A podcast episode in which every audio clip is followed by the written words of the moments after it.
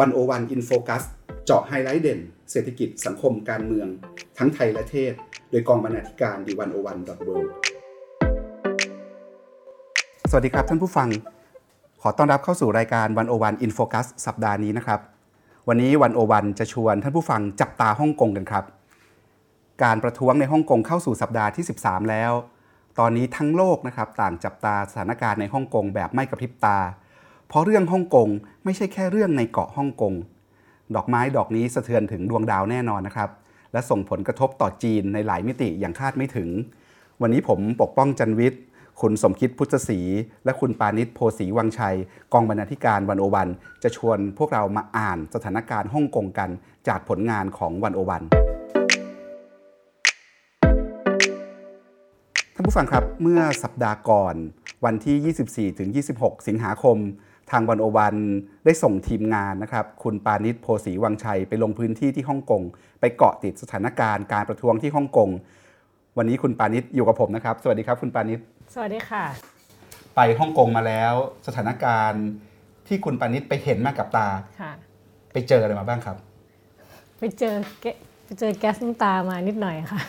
เป็นยังไงครับเล่าให้อ่าก็พวกเราดีฟังกันหน่อยคือจะบอกว่าจริง ๆ โดยรวมเนี่ยภาพสื่อที่ออกไปมันจะดูรุนแรงมากเนาะแต่ว่าถ้าไปถึงเมืองจริง ๆ แล้วอ่ะโดยรวมยังเรียบร้อยดีนะคะ แต่ว่าบริเวณที่มีม็อบเนี่ยก็เรียกได้ว่าวุ่นวายประมาณหนึ่งเลยเหมือนกันค่ะ อย่างวันแรกที่ไปเนี่ยเขานัดชุมนุมกันที่อินพาร์คอะค่ะเป็นสวนสาธารณะขนาดใหญ่ ซึ่งอ่ารถไฟฟ้าค่ะที่อยู่ย่านนั้นอะจะปิดหมดเลย เราต้องลงที่สถานีแล้วก็ต้องเดินต่อไปอีกหลายกิโล แต่ว่าไอ้ระหว่างทางนั้นน่ะก็จะมีการติดป้ายกระดาษ แบบฟรีฮ่องกงหรือว่าเป็นการให้กำลังใจม็อบต่างๆ นานานะคะ ทีนี้เนี่ยตอนแรกเนี่ยสถานการณ์ม็อบก็ดูยังไม่รุนแรงอะไร ต่างคนก็ต่างเดินรวมตัวเขาก็จะใส่ชุดเสื้อดำเนาะแล้วก็สวมหน้ากากแก๊สเอ้ยหน้ากากกันแก๊สน้ำตาค่ะ ตอนแรกก็ยังเดินกันธรรมดา สักพักหนึ่งเริ่มเริ่มมีการเคาะไม้ เขาจะเอาไม้มาเคาะบนพื้นดังวุ้งวุ้งวุ้งวุ้งวุ้งพอไปดูปุ๊บเขารวมพลกัน ซึ่งซึ่งเผชิญหน้ากับตำรวจแบบใกล้กันมากนะคะ ตอนแรกก็ดูมันจะไม่มีอะไรสักพักหนึ่งพอเดินเข้าไปดูใกล้ๆปุ๊บปรากฏว่าตำรวจยิงแก๊สน้ำตาออกมา วันนั้นเป็นวันเสาร์ใช่ไหมครับ ใช่ค่ะ วันเสาร์ซึ่งวันนั้นเนี่ยเขาเขาก็นัดชุมนุมกันช่วงบ่าย มากันน่าจะประมาณหลายพันคน แต่ว่ามันจะมีการกระจายตัวค่ะ มันไม่ได้รวมกันอยู่ที่เดียว ช่วงแรก ๆ ช่วงเย็นน่ะที่ฟ้ายังสว่างอยู่อะเขาก็มีการเผชิญหน้ากันแก๊สน้ำตาต่างๆ เสร็จปุ๊บทางม็อบเนี่ยก็ล่าถอยออกไป แต่กระจายกันไปตามทาง คุณปานิชอยู่ในเหตุการณ์ด้วยอยู่ค่ะ เจอแก๊สน้ำตาครั้งแรกในชีวิตแล้วเป็นยังไงบ้างครับสถานการณ์ช่วงนั้น โอ้น้ำตามันไหลเร็วมากเลยค่ะครับ อันนี้สถานการณ์ส่วนตัวครับ ก็ดีแต่ว่ามีคนในม็อบมาช่วยนะคะเขาจะมีแผนกพยาบาลพอเขาเห็นเราคือจริงๆอะก็คือสวมแว่นตากับผ้าปิดปากอะแต่ว่ามันมันกันได้ไม่หมด เขาก็จะมาช่วยใช้น้ำยาล้างพิษอะช่วยล้างให้ครับค่ะ ในวันนั้นคุณปานิชไลฟ์สดมาที่เมืองไทยด้วยนะครับค่ะถ้าท่านผู้ฟังสนใจก็ไปดูคลิปย้อนหลังได้ แล้วก็มีช็อตที่คุณปานิชไปดูม็อบไปไปไปอยู่ในม็อบ แล้วก็เป็นช่วงที่ตำรวจโยนแก๊สน้ำตาเข้าใส่ผู้ชุมนุมด้วยค่ะครับ เท่าที่ได้สังเกตสังกาดูเนี่ยเห็นผู้ชุมนุมแล้ว เห็นลักษณะ อะไรที่น่าสนใจบ้าง เป็นคนรุ่นไหน มากันเป็นกลุ่มหรือมากันเดี่ยวเดียวๆค่ะแล้วเท่าที่ได้ไปคุยกับเขาเนี่ยเขาคาดหวังอะไรจากการมาชุมนุมอือฮึค่ะ ถ้าเอาเฉพาะม็อบวันเสาร์ก่อน คือจุดประสงค์ใหญ่ของการชุมนุมประท้วงครั้งใหญ่เนี่ยมันก็มันก็อีกเรื่องหนึ่งแต่เฉพาะวันเสาร์เนี่ยเขาบอกว่าเขามาชุมนุมเพราะเขาไม่พอใจที่มีการติดกล้องตรวจจับใบหน้าตามที่สาธารณะค่ะ เพื่อตรวจว่าใครมาร่วมม็อบบ้าง เขาก็เลยมาประท้วงในประเด็นนี้นี่คือวันเสาร์ซึ่งส่วนมากที่เห็นวันเสาร์เนี่ยเท่าที่ดูก็คือจะมากันแบบมาหนึ่งคนมาสองคนแล้วค่อยมารวมกันทีหลัง แล้วก็จะเป็นคนรุ่นใหม่นะคะ แต่ว่าซึ่งแตกต่างจากบ๊อบวันอาทิตย์ ก็จะเป็นคนละแบบวันอาทิตย์เป็นยังไงครับวันอาทิตย์เขานัดกันเดินขบวน จากอีกอีกที่หนึ่งไปอีกที่หนึ่งอะไรอย่างเงี้ยค่ะแล้วส่วนมากมันเป็นการเดินขบวนที่ ดูสงบเรียบร้อยดีในเบื้องต้น มากันเป็นครอบครัวก็มี จูงมือลูกมาอะไรเงี้ยซึ่งก็ให้ความรู้สึกว่าถ้าเขากล้ากล้าที่จะจูงมือลูกมาเนี่ยก็แปลว่าเขาคิดว่ามันไม่อันตราย อันนี้คือม็อบวันอาทิตย์นะคะ แต่ว่าม็อบวันเสาร์อะดูมีความห้าวกว่า เออ ดูมีความห้าวกว่า ประมาณนี้ แล้วก็ดูคนที่มาเนี่ยวัยรุ่นกว่า แล้วก็จำนวนน้อยกว่าค่ะ ลักษณะการชุมนุมเขาเป็นยังไงครับพอเขามารวมตัวกันแล้วเขามีกิจกรรมอะไร มองเห็นผู้นำไหมแล้วถ้าเกิดคนมักจะบอกว่าม็อบฮ่องกงเป็นม็อบที่ไม่มีผู้นำอืมแล้วเขาบริหารจัดการมวลชนยังไง เห็นอะไรมาบ้างเขาจะมีผู้นำณเวลานั้น เช่นก็จะมีคนหนึงตะโกนแบบประมาณว่าอะให้ให้ถอย หรือให้แบบให้ไปทางนี้ หรือแบบเอ้ยตำรวจมาทางนี้แล้วนะ อะไรประมาณเนี้ยค่ะ ก็จะมีการตะโกนนะช่วงเวลานั้น แต่ว่าช่วงท้ายๆเนี่ยที่ม็อบใหญ่สลายไปหมดแล้วอะจะเหลือกลุ่มคนที่อาจจะเรียกว่าม็อบ hardcore ประมาณหนึ่งที่เดินไล่ตามตำรวจไปเรื่อยๆ แล้วตำรวจก็จะคล้ายๆกับปิดถนนอยู่ค่ะ แต่ว่าถนนนั้นยังมีรถวิ่งอยู่ รถก็ติดเสียงบีบแตรก็ดังลั่นเลย ส่วนม็อบก็ไล่ตำรวจให้ล่าถอยไปเรื่อยๆ แบบนี้อันนี้คือเฉพาะวันเสาร์นะคะ ที่จะเหลือกลุ่ม hardcore แต่ว่าไอ้ก่อนหน้านั้นโดยรวมอะไม่ได้มีความ ไม่ได้ม็อบไม่ได้มีความรุนแรงอะไร แต่พอตกข้ามปุ๊บอะรุนแรงเลยอืมเกิดอะไรขึ้นครับตอนค่ำก็มันมีการประทะกันนะคะระหว่างผู้ชุมนุมกับตำรวจ เพราะว่าผู้ชุมนุมก็พยายามที่จะไปแบบเข้าใกล้ตำรวจเนี่ยตำรวจก็ป้องกันตัว ก็มีคนถูกจับนะคะวันเสาร์แล้วก็มีปิดสถานีเอาสเปรย์ไปขีดถ่ายหน้าตรงสถานีรถไฟรถไฟด้วย ครับค่ะวันที่คุณปานิชไป ถ้าท่านผู้ฟังจำได้ เหมือนจะเป็นวันแรกที่ทางเจ้าหน้าที่ตำรวจเนี่ยมีการใช้กระสุนจริงอ่าใช้กระสุนกับผู้ชุมนุมใช้กระสุนเป็นจงครั้งแรกที่คืเขาอบอกวันกันอาทิตย์ค่ะครับยิงขึ้นฟ้าครับ วันนั้นวันนั้นจริงๆเป็นวันที่ดูเรียบร้อยมากเลยนะ ไม่มีอะไรเลย แต่พอตกค่ำปุ๊บกลายเป็นปะทะกันรุนแรงมากค่ะ พอทีมเราเนี่ยตัดสินใจอยากส่งผู้สื่อข่าวไปดูเหตุการณ์จริงที่ฮ่องกง เราก็ถามทีมงานกันนะครับ มีใครอาสาไปก็มีคุณปานิชเนี่ยนะครับ ยกมืออาสาไปดูเอง ก่อนที่จะไปฮ่องกงเนี่ยถามจริง ๆ กังวลหรือกลัวไหมก็แอบกลัวนิดๆคือเราไม่รู้ว่าบ้านเมืองเขาจะแบบโอ้ไปถึงแล้วคือระเบิดตุ้มตั้มตุ้มตั้มกันหรือเปล่าแบบแก๊สน้ำตาอะไรเงี้ยแต่ว่าบ้านเมืองเรียบร้อยกว่าที่คิดค่ะ มีอะไรที่เซอร์ไพรส์เราบ้าง ที่เราเคยคิดไว้แบบหนึ่งก่อนไปเห็นของจริงว่ามันเป็นแบบนี้แหละแต่พอไปเห็นแล้วเอ้ยไม่ใช่มันเป็นอีกแบบหนึ่ง ก็คิดว่าเขามีการจัดการเมืองที่ดีมากจัดการเมืองในแง่นี้คือเขาจะชัดเจนมากว่าม็อบจะอยู่ที่ไหน แล้วเขาจะมีคล้ายๆกับอ่า SMS อะค่ะส่งมาบอกว่าย่านไหนมีเหตุการณ์อยู่ แล้วสถานีไหนปิด ซึ่งถ้านอกเหนือจากพื้นที่ตรงนั้นอะก็ใช้ชีวิตกันปกติมาก เป็นคนใช้ชีวิตก็เหมือนเหมือนบ้านเราเวลามีม็อบอะถ้าอยู่อีกอันหนึ่งไกลๆ มันก็จะไม่มี มันก็จะยังสงบเรียบร้อยอยู่ ที่เซอร์ไพรส์ก็คือรู้สึกว่า บ้านเมืองดูเรียบร้อยกว่าที่คิด คือดูสงบเรียบร้อยกว่าที่คิดอะค่ะครับนั่นก็เป็นสถานการณ์ล่าสุดที่คุณปานิชไปร่วมทำข่าวม็อบฮ่องกงมานะครับค่ะก่อนจะกลับมาที่คุณปานิชอีกครั้งหนึ่งให้เล่า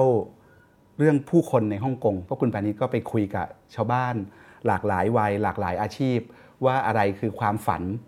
ของคนฮ่องกงในวันนี้ แล้วอะไรคือความจริงที่เขาเผชิญ เขาอยาก ไปทางไหนอยากได้อะไรเนี่ยนะครับผมชวนท่านผู้ฟังมาคุยกับคุณสมคิดพุทธศรีนะครับบรรณาธิการวันโอวัน คุณสมคิดติดตามสถานการณ์ในฮ่องกงแล้วเนี่ยคุณปณิตเล่าให้ฟังแล้วสถานการณ์ล่าสุดเป็นแบบนี้ ถ้าย้อนกลับไปจริง ๆ แล้วเนี่ยที่มาที่ไปของม็อบฮ่องกงมันมาจากไหน เกิดอะไรขึ้นที่ฮ่องกงครับ ครับสำหรับท่านผู้ฟังที่ติดตามเหตุการณ์การประท้วงในฮ่องกงเนี่ยก็คงจะพอทราบกันอยู่แล้วนะครับว่า หนึ่งในชนวนสำคัญที่เป็นจุดเริ่มต้นของการประท้วงครั้งล่าสุดนะครับ ก็คือมีคู่รักฮ่องกงคู่หนึ่งไปเที่ยวที่ไต้หวัน แล้วปรากฏว่าฝ่ายชายเนี่ยได้ก่อเหตุได้ก่อเหตุฆาตกรรมฝ่ายหญิงที่ไต้หวันขึ้น แล้วก็บินหนีกลับมาที่ฮ่องกงปัญหาก็คือว่าภายใต้กฎหมายที่มีอยู่เนี่ยทางการฮ่องกงไม่สามารถดำเนินคดีกับผู้ก่อเหตุได้นะครับ เพราะว่าไม่มีไม่ไม่มีกฎหมายอะไรรองรับเลยนะครับแล้วเรื่องไปเกิดที่ไต้หวันครับผม ทีนี้รัฐบาลฮ่องกงเนี่ยจึงพยายามออกกฎหมายส่งผู้ร้ายข้ามแดนขึ้น โดยใช้ข้ออ้างเรื่องนี้นะครับ แต่ว่ากลายเป็นว่าการพยายามออกกฎหมายนี้กลายเป็นชนวนให้คนออกมาแสดงความไม่พอใจ เพราะกลัวว่ากฎหมายนี้จะถูกใช้เป็นเครื่องมือส่งนักโทษการเมือง กลับไปให้รัฐบาลจีนแผ่นดินใหญ่ครับฟังดูเผินๆก็เหมือนกับว่า เรื่องนี้เกิดจากเหตุการณ์เล็ก ๆ ใช่ไหมครับ แต่ว่าในแวดวงนักวิเคราะห์นักวิชาการเองเนี่ยก็เริ่มหาคำอธิบายว่า ลำพังเหตุการณ์นี้เหตุการณ์เดียวเนี่ยมันทำให้เป็นเรื่องใหญ่ขนาดนี้เชียวหรือ หรือว่าจริง ๆ แล้วเนี่ยรากของปัญหามันลึกไปกว่านั้นครับจากกฎหมายหนึ่งฉบับที่เป็นน้ำพึ่งหนึ่งหยดเนี่ยมันลามไปถึงไหนยังไงครับสถานการณ์มันถึงไปไกลถึงชุมนุมกัน 13 สัปดาห์ แล้วข้อเรียกร้องตั้งต้นที่ผู้ชุมนุมเนี่ยเรียกร้องให้มีการยุติการออกกฎหมายฉบับนี้ ก็ไปไกลเกินกว่านั้น ไปสู่การเรียกร้องการเลือกตั้งโดยตรง เลือกตั้งผู้บริหารสูงสุดของฮ่องกงโดยตรง เลือกตั้งเสรีเนี่ยครับสถานการณ์มันมันมันพัฒนา มันคลี่คลายไปสู่จุดไหนยังไง มันเกิดจากอะไรขึ้น มันเกิดอะไรขึ้นบ้างครับ ถ้าเราลองไปไล่สำรวจดูคำอธิบายเกี่ยวกับม็อบฮ่องกงเนี่ยครับก็จะมีคำอธิบายที่หลากหลายนะครับ แต่ว่าส่วนใหญ่ก็จะเห็นตรงกันว่า ถ้าอยากจะเข้าใจเหตุการณ์ที่เกิดขึ้นในฮ่องกงเนี่ยเราต้องย้อนกลับไปดูประวัติศาสตร์ความสัมพันธ์ระหว่างจีนกับฮ่องกงดู ซึ่งบทความในวันวันเองหลายชิ้นนะครับ ก็ชี้ให้เห็นประเด็นนี้นะครับ ในบทความเรื่องฮ่องกงจากจุดเริ่มต้นศตวรรษแห่งความอัปยศอดสู สู่ความฝันของจีน อาจารย์ปิติสีแสงนาม คอลัมนิสต์ของเรานะครับ ก็เล่าให้ฟังถึงบริบททางประวัติศาสตร์ระหว่างจีนกับฮ่องกงนะครับ แล้วก็อาจารย์สรุปไว้น่าสนใจครับบอกว่าจริงๆแล้วเนี่ยความสำคัญของฮ่องกงต่อจีนตลอดประวัติศาสตร์ มีหลักๆอยู่ 2 ประการนะครับ ประการแรกอาจารย์ปิติบอกว่าฮ่องกงเป็นผลพวงสำคัญของศตวรรษแห่งความอัปยศอดสู ซึ่งมีจุดเริ่มต้นคือ การแพ้สงครามฝิ่นกับอังกฤษในปลายศตวรรษที่ 19 ถามว่าผลพวงนี้คืออะไรนะครับ ก็คือพูดง่ายๆคือจีนเสียอำนาจอธิปไตยบนเกาะฮ่องกงให้กับอังกฤษ ก็เพราะแพ้สงครามนี้เอง ส่วนนัยยะสำคัญประการที่ 2 ของฮ่องกงก็คือว่า ฮ่องกงเป็นแรงบันดาลใจสำคัญให้กับเศรษฐกิจจีน เพราะเมื่อตอนที่เติ้งเสี่ยวผิง เลือกที่จะปฏิรูปเศรษฐกิจ เติ้งมองฮ่องกงเป็นหนึ่งในต้นแบบของการพัฒนา ซึ่งนำไปสู่การเปิดเขตเศรษฐกิจพิเศษแห่งแรกที่เมืองเซินเจิ้นนะครับ เขตเศรษฐกิจนี้เองที่ใช้ระบบเศรษฐกิจแบบทุนนิยม ให้กลไกตลาดเป็นกลไกในการจัดสรรทรัพยากร ซึ่งต่างจากรัฐบาลคอมมิวนิสต์ที่วางแผนจากส่วนกลางนะครับ แล้วก็นี่เองอาจจะเป็นจุดเริ่มต้นของวิธีคิดแบบหนึ่งประเทศ 2 ระบบ ซึ่งก็คือประเทศที่ควบคุมโดยพรรคคอมมิวนิสต์แล้วก็ปล่อยให้ระบบเศรษฐกิจเป็นแบบเสรี แล้วก็ยอมให้ฮ่องกงเนี่ยมีเอ่อมีอิสระในตัวเองพอสมควรนะครับ แล้วปมเงื่อนเรื่องนี้มันเกี่ยวพันกับเรื่องม็อบฮ่องกงยังไงแล้วเมื่อเกิดม็อบฮ่องกงแล้วมันจะย้อนกลับไปเปลี่ยนแปลงโจทย์ความสัมพันธ์ระหว่างจีนกับฮ่องกงยังไงครับครับต รงนี้อาจารย์ปิติก็มองว่าครับปมเงื่อนก็อยู่ก็อยู่ที่เมื่อปี 1997 นะครับ เมื่อฮ่องกงกลับคืนสู่มาตุภูมิ ตรงนี้จีนมองว่า การที่ฮ่องกงกลับคืนสู่มาตุภูมิเนี่ยเป็นจุดจบอย่างแท้จริงของศตวรรษแห่งความอัปยศอดสูที่ว่านี้นะครับ เพราะฮ่องกงคือสัญลักษณ์ที่สำคัญที่สุดที่แสดงให้เห็นว่าจีนเนี่ยได้อำนาจอธิปไตยกลับคืนมาแล้ว แต่ว่าอย่างไรก็ตามครับ การกลับมาของฮ่องกงเนี่ยก็สร้างความกังวลกังวลใจสำหรับจีนเช่นเดียวกัน เพราะว่าจีนได้ทำข้อตกลงกับอังกฤษ ที่จะให้ฮ่องกงยังคงมีอิสระในการมีกฎหมาย และระบบเศรษฐกิจเป็นของตัวเองต่อไป 50 ปีก็คือ ไปจนถึงปี 2047 นะครับ ซึ่งทั้งหมดนี้ถามว่าทำไมมันถึงกลายเป็นปมเงื่อนสำคัญ อาจารย์ปิติชี้นะครับว่าหนึ่งในนโยบายหลักของรัฐบาลจีนก็คือนโยบายจีนเดียว ซึ่งจีนยึดถือมาตลอด หัวใจสำคัญของนโยบายนี้ก็คือว่า จะมี 3 ลัทธินะครับที่จีนจะไม่ไม่มีวันเจรจาต่อรอง หรือปณีนปณีประนอมด้วยอย่างเด็ดขาด ได้แก่ 1. ลัทธิข้างศาสนา 2. ลัทธิสุดโต่ง 3. ลัทธิแบ่งแยกดินแดง ในแง่นี้ความเป็นอิสระของฮ่องกงเลยเป็นความเสี่ยงที่จีนเองก็กังวลมากครับ ครับ นั่นก็คือในมุมความสัมพันธ์ระหว่างประเทศ เพราะฉะนั้นถ้าเกิดม็อบฮ่องกงเนี่ยพัฒนาต่อ แล้วท้าทายอำนาจจีนมากเกินไป สิ่งที่จีนกังวลเรื่องใหญ่ ๆ คืออะไรครับ สิ่งที่จีนกังวลนะครับ จีนก็กังคืออย่างอย่างที่อาจารย์ปิติได้ชี้ให้เห็นนะครับว่าลัทธิหนึ่งที่จีนจะไม่มีวันปณีประนอมด้วยก็คือลัทธิแบ่งแยกดินแดน สิ่งที่จีนกลัวก็คือว่า ฮ่องกงเนี่ยจะกลายเป็นแรงบันดาลใจให้กับพื้นที่อื่น ๆ ในจีนหรือเปล่านะครับ ถ้ากลายเป็นว่าจีนรัฐบาลปักกิ่งเนี่ยไปยอมอ่อนข้อให้ฮ่องกงเนี่ยหมายความว่าจะต้องยอมอ่อนข้อให้กับที่อื่นด้วยหรือเปล่านะครับคำอธิบายม็อบฮ่องกงก็มีมีมีหลากหลายนะมีคนที่มองมองสาเหตุที่แตกต่างกันออกไป บางคนก็บอกว่าม็อบฮ่องกงเป็นภาพสะท้อนความเหลื่อมล้ำที่เกิดขึ้นในสังคมฮ่องกง บางคนก็ให้ความสนใจเรื่องการเมือง ก็เป็นม็อบที่ยึดโยงกับอุดมการประชาธิปไตย อุดมการเสรีนิยมทางการเมือง อุดมการที่ต้องการจะปกปักรักษาเสรีภาพในการแสดงความคิดเห็นนะครับ บางคนก็ก็บอกเหมือนกันว่าเอ๊ะหรือว่ามันเป็นการเผชิญหน้าระหว่างคนรุ่นใหม่กับคนรุ่นเก่า เพราะเราบางทีเรานึกถึงฮ่องกงเราก็นึกถึงภาพผู้นำที่เป็นเด็กอย่างโจชัววองนะครับบางคนก็นึกถึงว่าเอ๊ะมันหรือว่าเป็นการสู้กันชนชั้น ระหว่างระหว่างชนชั้นนำนะครับกับกับชนชั้นกลางหรือชนชั้นล่าง มันมีพอเราไล่ดูคำอธิบายเหล่านี้แล้วเนี่ยมันมีความคิดไหนที่น่าสนใจ มันมีดีเบตไหนที่น่าหยิบยกมามาคุยและแลกเปลี่ยนกัน ก็ข้อถกเถียงหนึ่งที่คิดว่าน่าสนใจนะครับ แล้วก็ เป็นที่ยอมรับกันอย่างกว้างขวางพอสมควรในหมู่นักวิชาการแล้วก็นักวิเคราะห์ก็คือโจทย์เรื่องความเหลื่อมล้ำนี่แหละครับ คือคนฮ่องกงเองเนี่ยมองว่าคนฮ่องกงในที่หมายถึงชนชนชั้นกลางฮ่องกงนะครับ มองว่าช่วงนี้คุณภาพชีวิตของที่ผ่านมาคุณภาพชีวิตของพวกเขาไม่ค่อยดีเท่าไหร่นะครับ งานดีๆก็หาไม่ค่อยได้ หาได้ก็ไม่พอนะครับ โดยเฉพาะโจทย์เรื่อง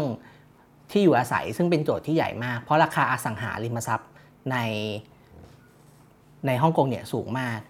คำอธิบายหนึ่งก็เป็นเพราะว่าทุนจีนเนี่ยได้เข้ามาเก็งกำไร ราคาอสังหาริมทรัพย์ในฮ่องกงนะครับแล้วก็ถีบให้ราคาอสังหาริมทรัพย์ในฮ่องกงสูงขึ้นสูงขึ้น จนกระทั่งชนชั้นกลางเองเนี่ยก็ไม่สามารถที่จะเข้าถึงราคาที่ดินแพงเหล่านี้ได้นะครับ ใครที่ดูข่าวนะครับก็คง เคยเห็นสกู๊ปหลายชิ้นนะครับที่ทำเรื่องเออบ้านเขาเรียกว่าบ้านกรงหมาในฮ่องกงนะครับที่ครับถ่ายเข้าไปแล้วจะเห็นเอ่อพื้นที่ห้องแคบมากเลยเตียงนอนอยู่ติดกับห้องน้ำเลยครับนี่คือสภาพจริงที่ชนชั้นกลางฮ่องกงต้องเผชิญนะครับอาจารย์อาร์มตั้งนิรันดร์นะครับหนึ่งในคอลัมนิสต์ของ One O One ก็เคยเขียนถึงเรื่องนี้นะครับว่า มุมมองของฮ่องกงเนี่ยก็แบ่งออกเป็น2ส่วนนะครับ ว่าจะดีลกับปัญหานี้ยังไงนะครับ คือทั้งสองกลุ่มนี้มองปัญหารากเหง้าของฮ่องกงต่างกัน ฝ่ายที่สนับสนุนรัฐบาลจีนเนี่ยเขามองว่าปัญหาคือฮ่องกงเป็นอิสระ และเป็นประชาธิปไตยมากเกินไป จนทำให้ไม่สามารถขับเคลื่อนนโยบายใหญ่ ๆ ได้เลยดังนั้นคุณภาพชีวิตของพวกเขาจึงแย่นะครับ ส่วนฝ่ายที่สนับสนุนประชาธิปไตยเนี่ยกลับเห็นว่า เพราะรัฐบาลจีนไม่ยอมให้มีการเลือกตั้ง ไม่ยอมให้คนฮ่องกงเลือกตั้งผู้นำของตัวเองนะครับทำให้ผู้บริหารสูงสุดเนี่ยไม่ได้มาจากประชาชนโดยแท้จริง และพอไม่ได้มาจากประชาะชาชน ก็ไม่ก็ไม่มีความรับผิดรับชอบต่อประชาชนนะครับไปรับผิดรับชอบต่อปักกิ่งแทน ซึ่งปักกิ่งเนี่ยก็ลิงก์กับกลุ่มทุนใหญ่ของที่กลุ่มทุนใหญ่ซึ่งเป็นชนชั้นนำในฮ่องกงอีกทีหนึ่งนะครับ นี่ก็คือเป็นเหตุผลหนึ่งที่ทำให้กลุ่มชนชั้นกลางที่ สนับสนุนประชาธิปไตยเนี่ยไม่พอใจรัฐบาลปักกิ่ง และมองว่าปักกิ่งเนี่ยเป็นต้นเหตุสำคัญของปัญหาด้านคุณภาพชีวิตของพวกเขาครับคือในช่วงหลายปีที่ผ่านมาเราก็เห็นความขัดแย้งทางการเมืองภายในฮ่องกงอยู่ตลอดนะครับ อาจารย์อาร์มก็เล่าไว้ในบทความด้วยใช่ไหมครับว่า ถ้าเราจะเข้าใจการเมืองฮ่องกงเนี่ยมันจะเห็นเลยว่ามันแบ่งออกเป็น 2 ฝ่ายชัดเจน อย่างที่คุณสมคิดบอกนะครับคือฝ่าย สนับสนุนรัฐบาลจีน ก็คือพวกชนชั้นนำในฮ่องกงเนี่ยซึ่งมีอิทธิพลทางเศรษฐกิจการเมืองสังคมนะครับและอีกฝ่ายหนึ่งก็คือฝ่ายที่สนับสนุนประชาธิปไตย ก็เป็นคนรากหญ้านะครับเป็นนักศึกษาหัวก้าวหน้านะครับก็จริงๆ เรื่องความเหลื่อมล้ำเนี่ยก็เป็นโจทย์หนึ่งที่นักวิเคราะห์ในต่างประเทศให้ความสนใจในการใช้อธิบายฮ่องกงนะครับ โดยฮ่องกงเนี่ยถ้าเราไปดูตัวเลขทางเศรษฐกิจ จะพบว่าเป็นประเทศ ในกลุ่มประเทศพัฒนาแล้ว หรือที่เรียกว่า OECD เนี่ยมีความเหลื่อมล้ำสูงที่สุดนะครับแล้วก็เป็นปัญหาที่อองค์กรอย่าง Oxfam เนี่ยใช้เป็นเคสตัวอย่างในการอธิบายปัญหาของทุนนิยมเสรี ที่ไม่มีการกำกับดูแลนะครับก็คนที่มองว่าความเหลื่อมล้ำเป็นต้นตอปัญหาของฮ่องกงเนี่ยก็จะให้ความสำคัญกับประเด็นเหล่านี้ ชี้ให้เห็นว่าความขัดแย้งในฮ่องกงเนี่ยไม่ใช่เรื่องอไม่ใช่เรื่อง วัยไม่ใช่เรื่องเจเนเรชันแต่เป็นเรื่องระหว่างคนรวยมากๆ กับชนชั้นกลางครับแล้วมันเป็นเรื่องการเมืองขนาดไหน เพราะเราก็บอกว่ามีอยู่สองฝ่ายฝ่ายหนึ่งคือฝ่ายที่โปรจีน อีกฝ่ายหนึ่งก็เป็นฝ่ายที่มองตัวเองแยกออกจากจีนพอสมควร มองว่าตัวเองเป็นคนฮ่องกงใช่ไหมครับ แต่ว่าคนเหล่านี้เขาก็รู้สึกว่าที่ผ่านมาฝ่ายที่ครองอำนาจนำทางการเมืองเนี่ยเป็นฝ่ายที่สนับสนุนรัฐบาลจีนนะปัจจุบันระบบของมันก็คือ ผู้บริหารสูงสุดของฮ่องกงเนี่ยไม่ได้มาจากการเลือกตั้งโดยตรงของประชาชน แต่ว่าเลือกมาจากสภาตัวแทนจำนวน 2,000 คนใช่ไหมครับ แล้วสมาชิกส่วนมากของสภาตัวแทนเนี่ยก็มาจากตัวแทนกลุ่มเศรษฐกิจสังคมที่สนับสนุนรัฐบาลจีนอยู่ด้วย แล้วตอนหลังๆ เราจะเห็นข้อเรียกร้องของม็อบที่เรียกร้องว่าเขาอยากมีสิทธิ์มีเสียงในการเลือกตั้งผู้นำโดยตรง ตรงเนี้ยเราไปดูม็อบมาแล้วคุณปานิชคิดว่ามันเป็นเรื่องใหญ่ ขนาดไหนครับ เดี๋ยวขอเล่าเรื่องบ้านเมืองปูพื้นนิดนึงก่อนว่าบ้านเมืองฮ่องกงเนี่ยมีความคล้ายกรุงเทพอย่างหนึ่งคือ ถ้าตึกสวยและหรูก็จะหรูไปเลยในขณะเดียวกันก็จะมีตรอกเล็กแคบที่ก็ดูแบบคุณภาพชีวิตไม่ดีเท่าไหร่นักซึ่งอยู่ในพื้นที่ที่ใกล้กันมากนะคะ สะท้อนว่าบ้านเมืองยังมีความเหลื่อมล้ำอยู่จริง ๆ แล้วก็ที่พักอะไรก็แคบคุณแล้วก็ค่าครองชีพก็สูงมากค่ะ อันนี้คือสิ่งที่เกิดขึ้นจริง ซึ่งสะท้อนให้เห็นว่าความเหลื่อมล้ำมันมันมีอยู่จริงแน่ๆ ทีนี้พอไปคุยกับผู้เข้าร่วมประท้วงนะคะ เวลาถามว่าเขาต้องการอะไรเขาออกมาคำที่ได้ยินบ่อยที่สุดเขาก็จะบอกว่าเขาต้องการเสรีภาพ เพราะเสรีภาพอะจะนำมาสู่อาจจะนำมาสู่คุณภาพชีวิตที่ดีของเขาได้ ถ้าเขาได้เลือกผู้นำของเขาเองค่ะ เขารู้สึกว่าชีวิตเขาเนี่ยมันอยู่ใน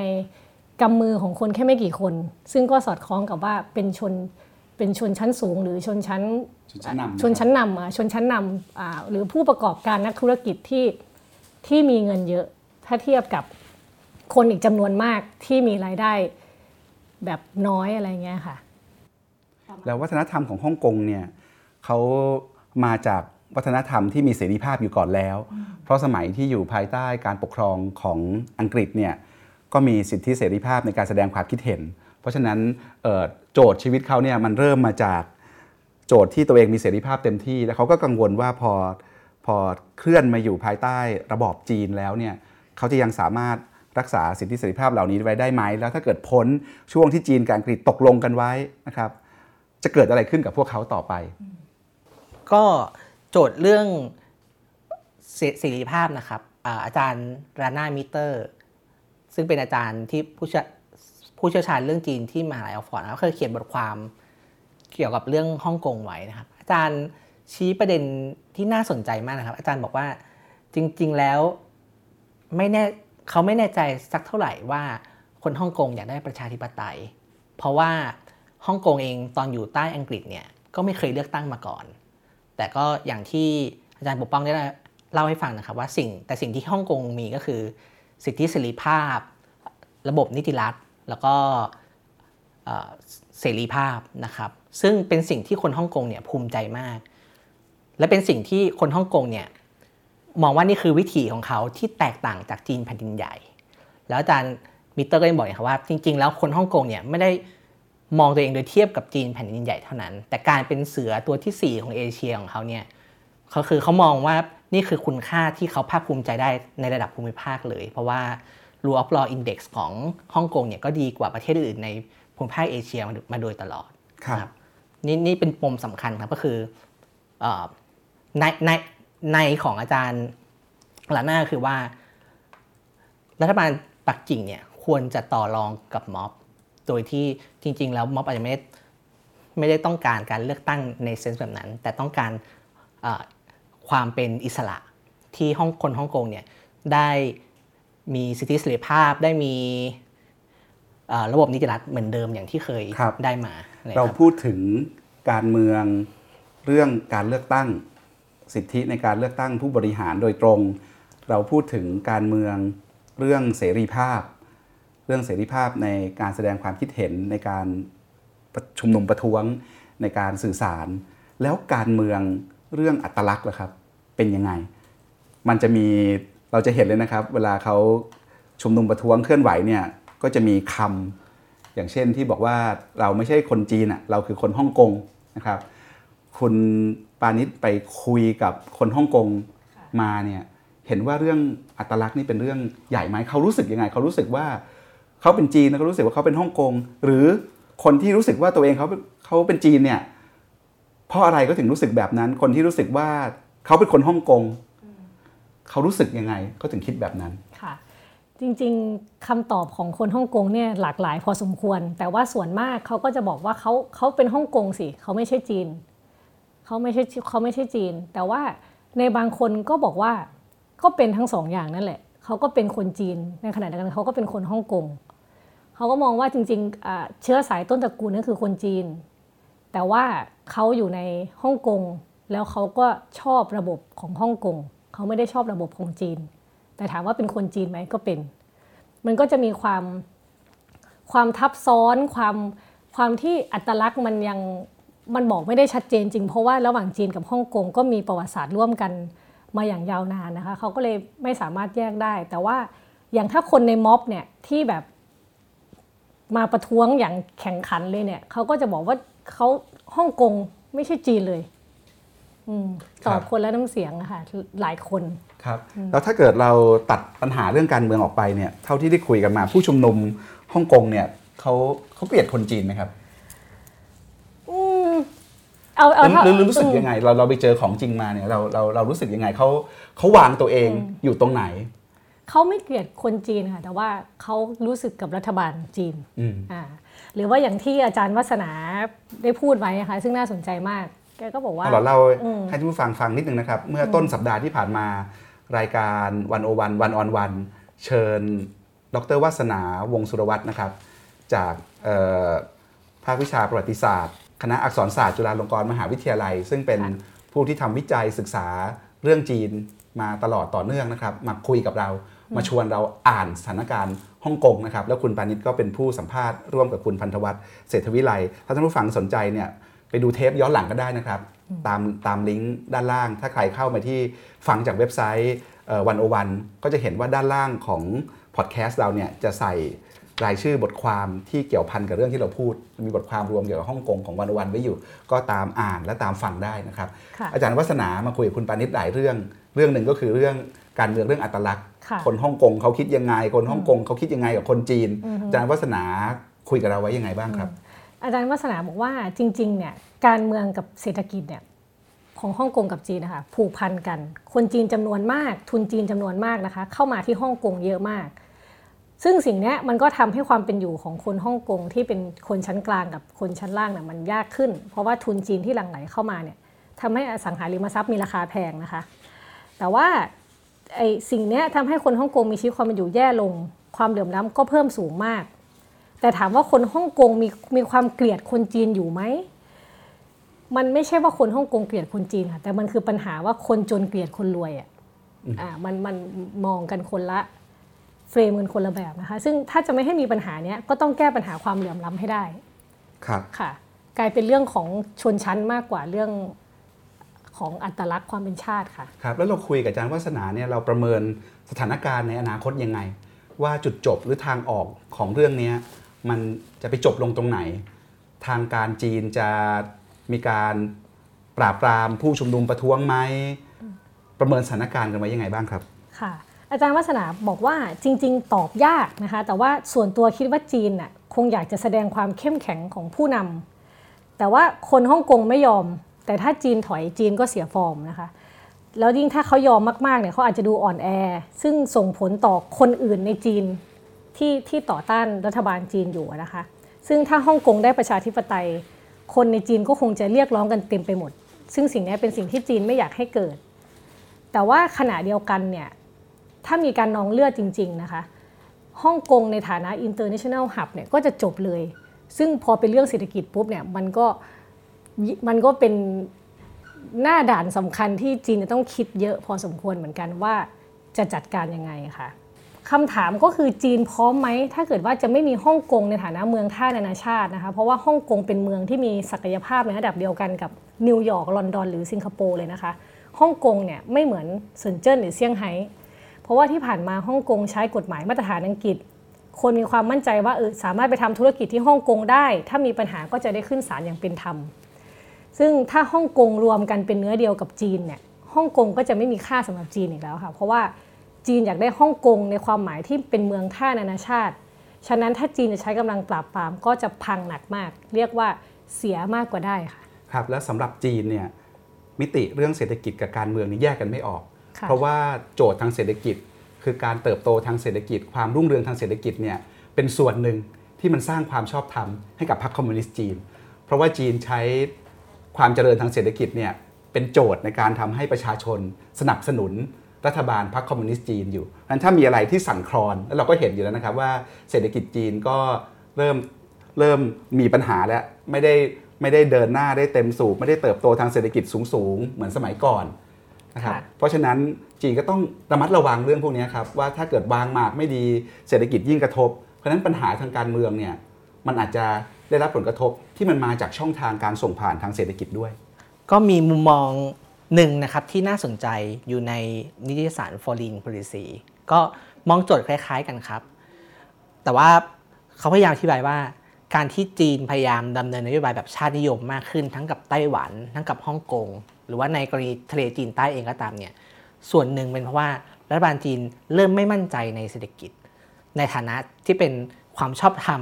อันเดียวที่เคยมีนะครับ ทีนี้พอ เริ่มกังวลว่าเออถ้าประคับประคองเศรษฐกิจให้ให้โตไม่ได้นะครับทำยังไงประเทศถึงจะเป็นปึกแผ่น นั่นก็คือว่ามาเล่นเกมชาตินิยม มุมมองนี้ก็เป็นอีกหนึ่งคำอธิบายนะครับ ว่าทำไมจีนถึงมีท่าทีที่ค่อนข้างแข็งกร้าวกับฮ่องกง แล้วก็ฮึ่มฮึ่มคูอยู่ตลอดนะครับว่าจะปราบหรือว่าจะจะไม่ยอมโดยเด็ดขาดแล้วช่วงหลังเราจะเห็นวัฒกรรมในการลดความน่าเชื่อถือของผู้ชุมนุมที่ฮ่องกง เป็นวัฒกรรมที่เกี่ยวพันกับเรื่องวัฒนธรรมเกี่ยวเรื่องกับชาตินิยม เกี่ยวเรื่องกับความรักชาติ เกี่ยวเรื่องกับอะไรแบบนี้นะครับ ก็เป็นสถานการณ์ที่คุ้นหูคุ้นตาคนไทยกันดีครับ จริง ๆ ในประเด็นประเด็นนี้นะครับ ถ้าเอ่ออาจารย์วัฒนาเองก็พูดนะครับว่าจริง ๆ แล้วเรื่องอัตลักษณ์เนี่ยเป็นเรื่องที่ซับซ้อนนะครับโดยเฉพาะในฮ่องกงเพราะอาจารย์ได้ชี้ให้เห็นครับว่าจริง ๆ แล้วเนี่ยฮ่องกงเนี่ยเป็นพื้นที่ต่อรองระหว่างโลกเสรีกับ โลกคอมมิวนิสต์มาโดยตลอด ฉะนั้นอัตลักษณ์ของคนฮ่องกงเนี่ยมันไม่ใช่ว่าเป็นจีนหรือว่าเป็นประชาธิปไตยคือคือลื่นไหลคือลื่นไหลมากนะครับ อาจารย์บอกว่าผู้นำคอมมิวนิสต์จำนวนมากเนี่ยก็มาอยู่ฮ่องกงก่อนที่กลับไปปฏิวัติ ฉะนั้นถ้าจะมีใครลืมลากเหง้านั่นก็ต้องหมายรวมถึงพรรคคอมมิวนิสต์จีนเองด้วย เพราะว่าก็มาอาศัยฮ่องกงอยู่ก่อนที่ไปปฏิวัติครับ เราเห็นฉากการเมืองฮ่องกง หลายคนก็อดหวนรำลึกถึงฉากในการเมืองไทยไม่ได้ วันนั้นเราคุยกับอาจารย์วัฒนาเนี่ยเราเปรียบเทียบได้ไหมครับ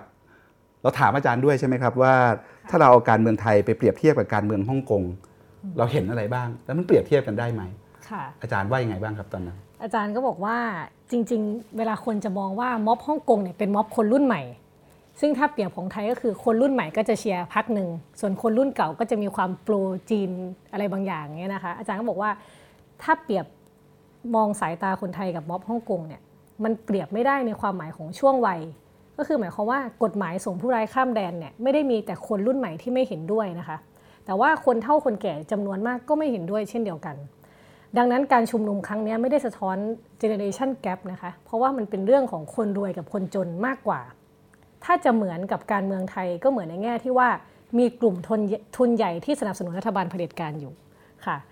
แต่อาจารย์ก็พูดอันหนึงนะคะน่าสนใจมากบอกว่า แต่ความแตกต่างที่สำคัญที่สุดในการเปรียบเทียบก็คือว่าสังคมไทยไม่เคยชนะในการต่อสู้เพื่อประชาธิปไตย พลังมวลชนของไทยไม่เคยชนะอย่างแท้จริงนะคะ เรามีม็อบมีการประท้วง มีการนองเลือด แต่ชนชั้นนำก็ยังเป็นกลุ่มเดียวกันมาโดยตลอด ดังนั้นประเทศนี้ค่ะหมายถึงประเทศไทยนะคะ ไม่มีประสบการณ์ของพลังมวลชนในการล้มรัฐบาลเดิม และสถาปนารัฐบาลใหม่เพื่อเปลี่ยนระบอบได้ ตรงกันข้ามนะคะ ในทางกลับกันเนี่ยจีนเองนั่นแหละ สีจิ้นผิงเองนั่นแหละ ที่เคยเติบโตผ่านการปฏิวัติวัฒนธรรมมาก่อน คนในพรรคคอมมิวนิสต์จีนเองก็รู้ประวัติศาสตร์การปฏิวัติ ก่อนหน้าพรรคคอมมิวนิสต์จีนก็มีกบฏชาวนาปฏิวัติราชวงศ์มาก่อน ดังนั้นประวัติศาสตร์ของเขาเป็นประวัติศาสตร์ที่ประชาชนรู้นะคะค่ะ อาจารย์วัฒนาก็พูดไว้ประมาณนี้ค่ะครับแล้วจากนี้เป็นต้นไปเนี่ยสถานการณ์มันจะไปยังไงกันต่อ มันจะยกระดับการชุมนุมให้รุนแรงขึ้นไปไหม ตอนนี้เขาก็ปักหมุดวันที่ 1 ตุลาคมไว้ด้วยนะครับ เราประเมินสถานการณ์ไปข้างหน้าเนี่ย เราเห็นอะไรรอเราอยู่บ้างครับ ก็ถ้าม็อบไปถึงวันนั้นจริง ๆ นะคะ อาจารย์วัฒนาก็พูดไว้อีกว่า จีนจะต้อง